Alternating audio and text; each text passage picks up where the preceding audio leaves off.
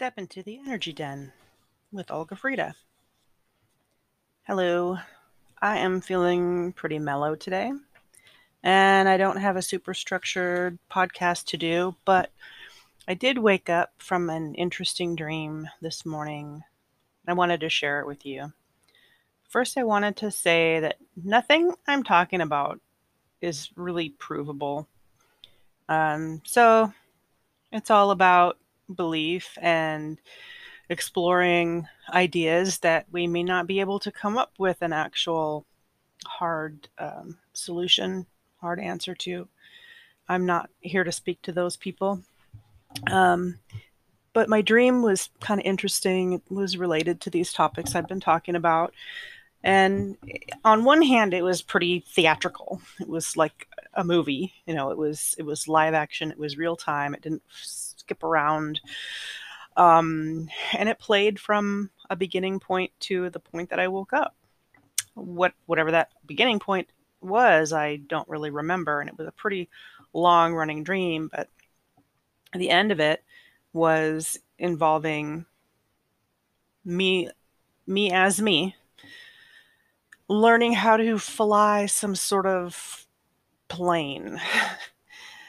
and instead of one of those um, U shaped handles where you would fly a plane, uh, it was two pieces of metal that were sort of sandwiched together with a, a, spring in between or a force in between, like a, a, you know, where magnets push against each other, that force, um, where you could kind of squeeze it. And in some way, you could push this rectangular sort of piece of metal forwards or squeeze the right hand, like squeezing the two plates together on the right hand or squeezing the two plates together on the left hand to make it them closer together and or or sort of pushing them forward it, it wasn't mount i don't know if it was mounted on anything but it was just really interesting that it didn't look anything like any airplane cockpit pictures or movies that i'd ever seen before that my mind would naturally draw from and the other interesting thing about it was that it was all taking place in the dark so whenever i have dreams that are in the dark I usually think that that's astral plane or that's out in space somewhere. So that was a pretty interesting dream.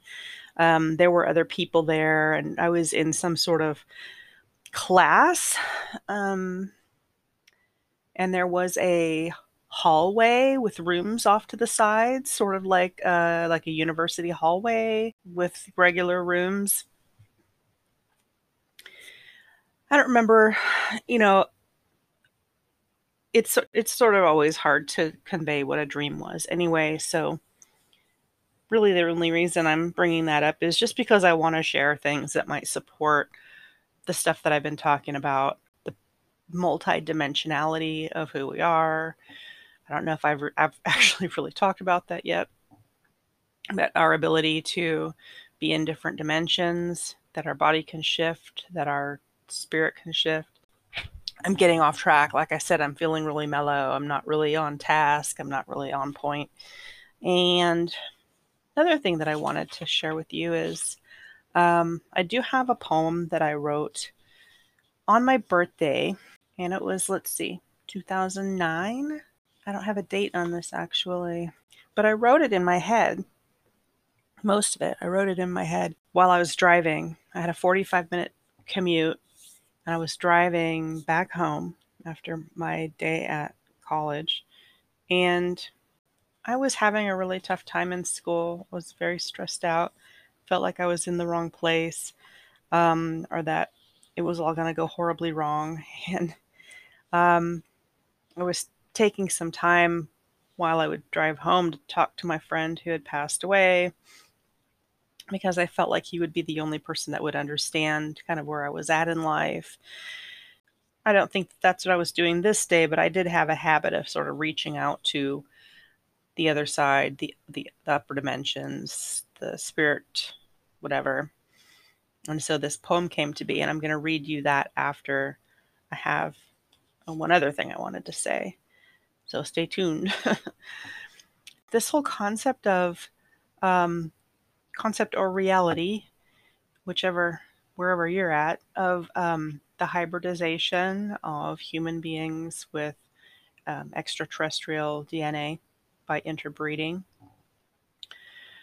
So it used to be that I had only heard about like um, hybridization experiments done where you know abductions are taking place, so to speak, and these experiments are being done and they're trying to hybridize the human with extraterrestrial races for some purpose, whether it seems nefarious or helpful or you know they're they're using us to to help their race or you know they're trying to help us um, continue our race.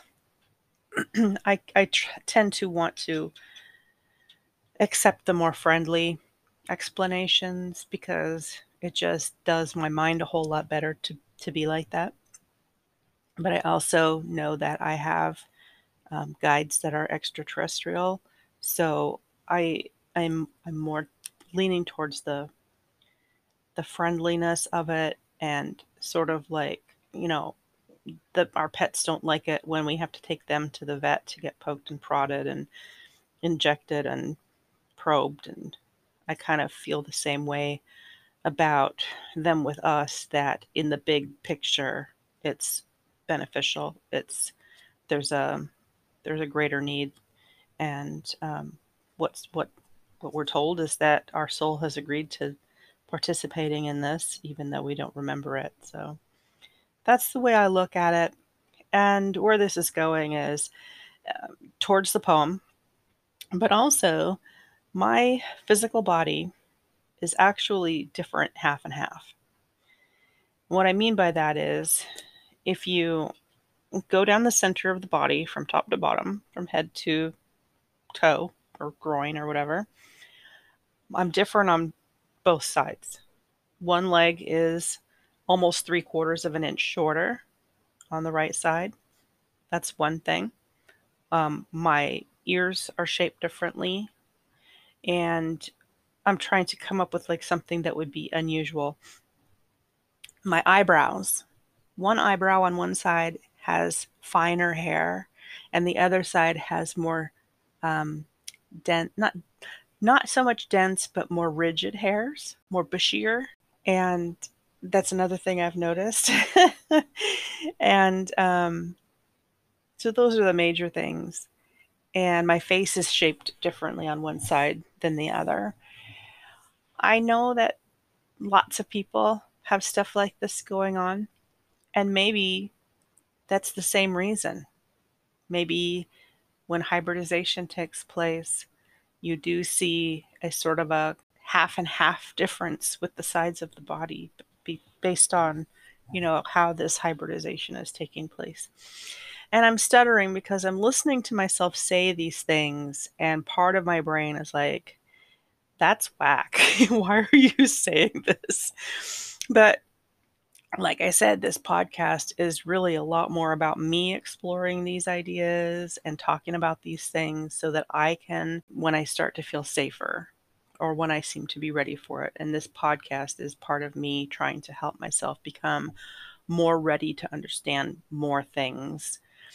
So, the concept of hybridization also comes in the form of dreams and if you've listened up to this point, I've described a dream where I've been on what I believe is a ship and I'm meeting with potentially my hybrid offspring because of the sense of love and unconditional bond and not knowing each other and and just that heart love um, that I had never felt before in my human life.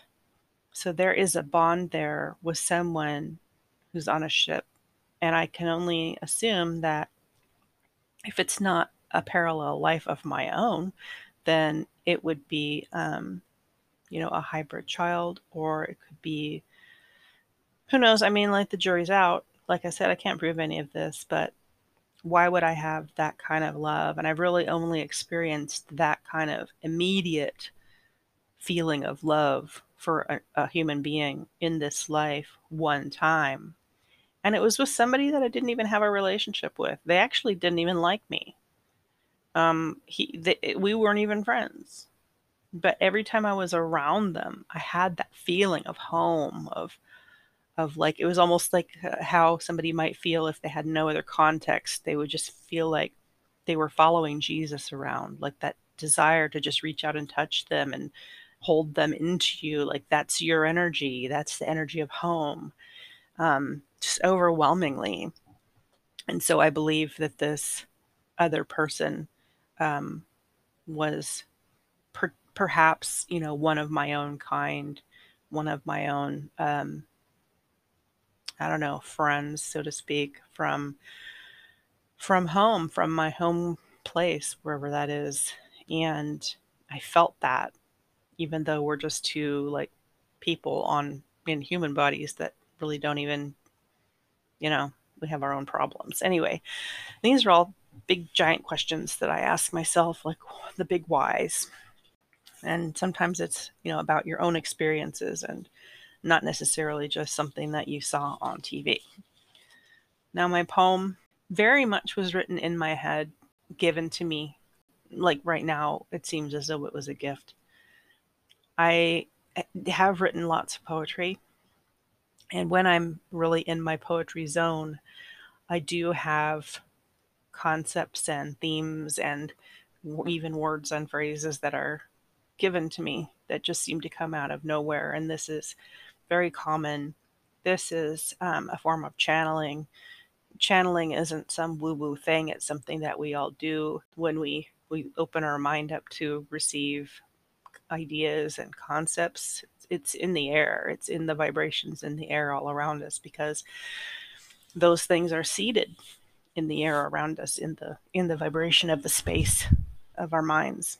So if we are tuning our minds um, just naturally being curious and open, we will receive whatever we're looking for. I was not looking for a poem on this day. I was not sitting down to write something. I actually was just driving, and I get pretty meditative when I drive. This is my poem, and it's been edited since then, but I'm reading you the original version or woman.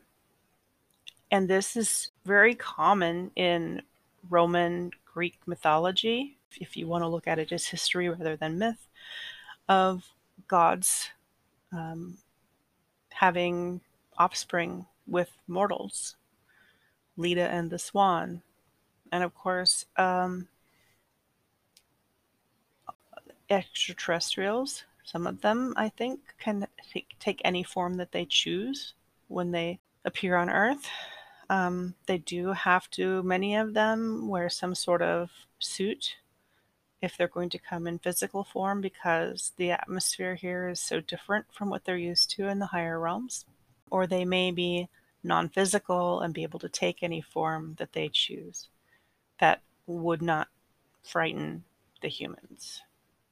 So, like I'm saying, these are all explorations of mine. I'm not saying anything concrete. I'm not trying to get you to believe anything whoever would be listening to this, I'm hoping is just along for the ride and exploring their own possible experiences with extraterrestrials over their lifetime, their relation to the divine, and the state of their own spirit and soul as being connected to the source. And and also of living many, many other lives in bodies and unbodied in other realms, on other planets, and other environments. All right, that's my podcast for today. And don't forget, your support team is closer than you think. This is Olga Frieda.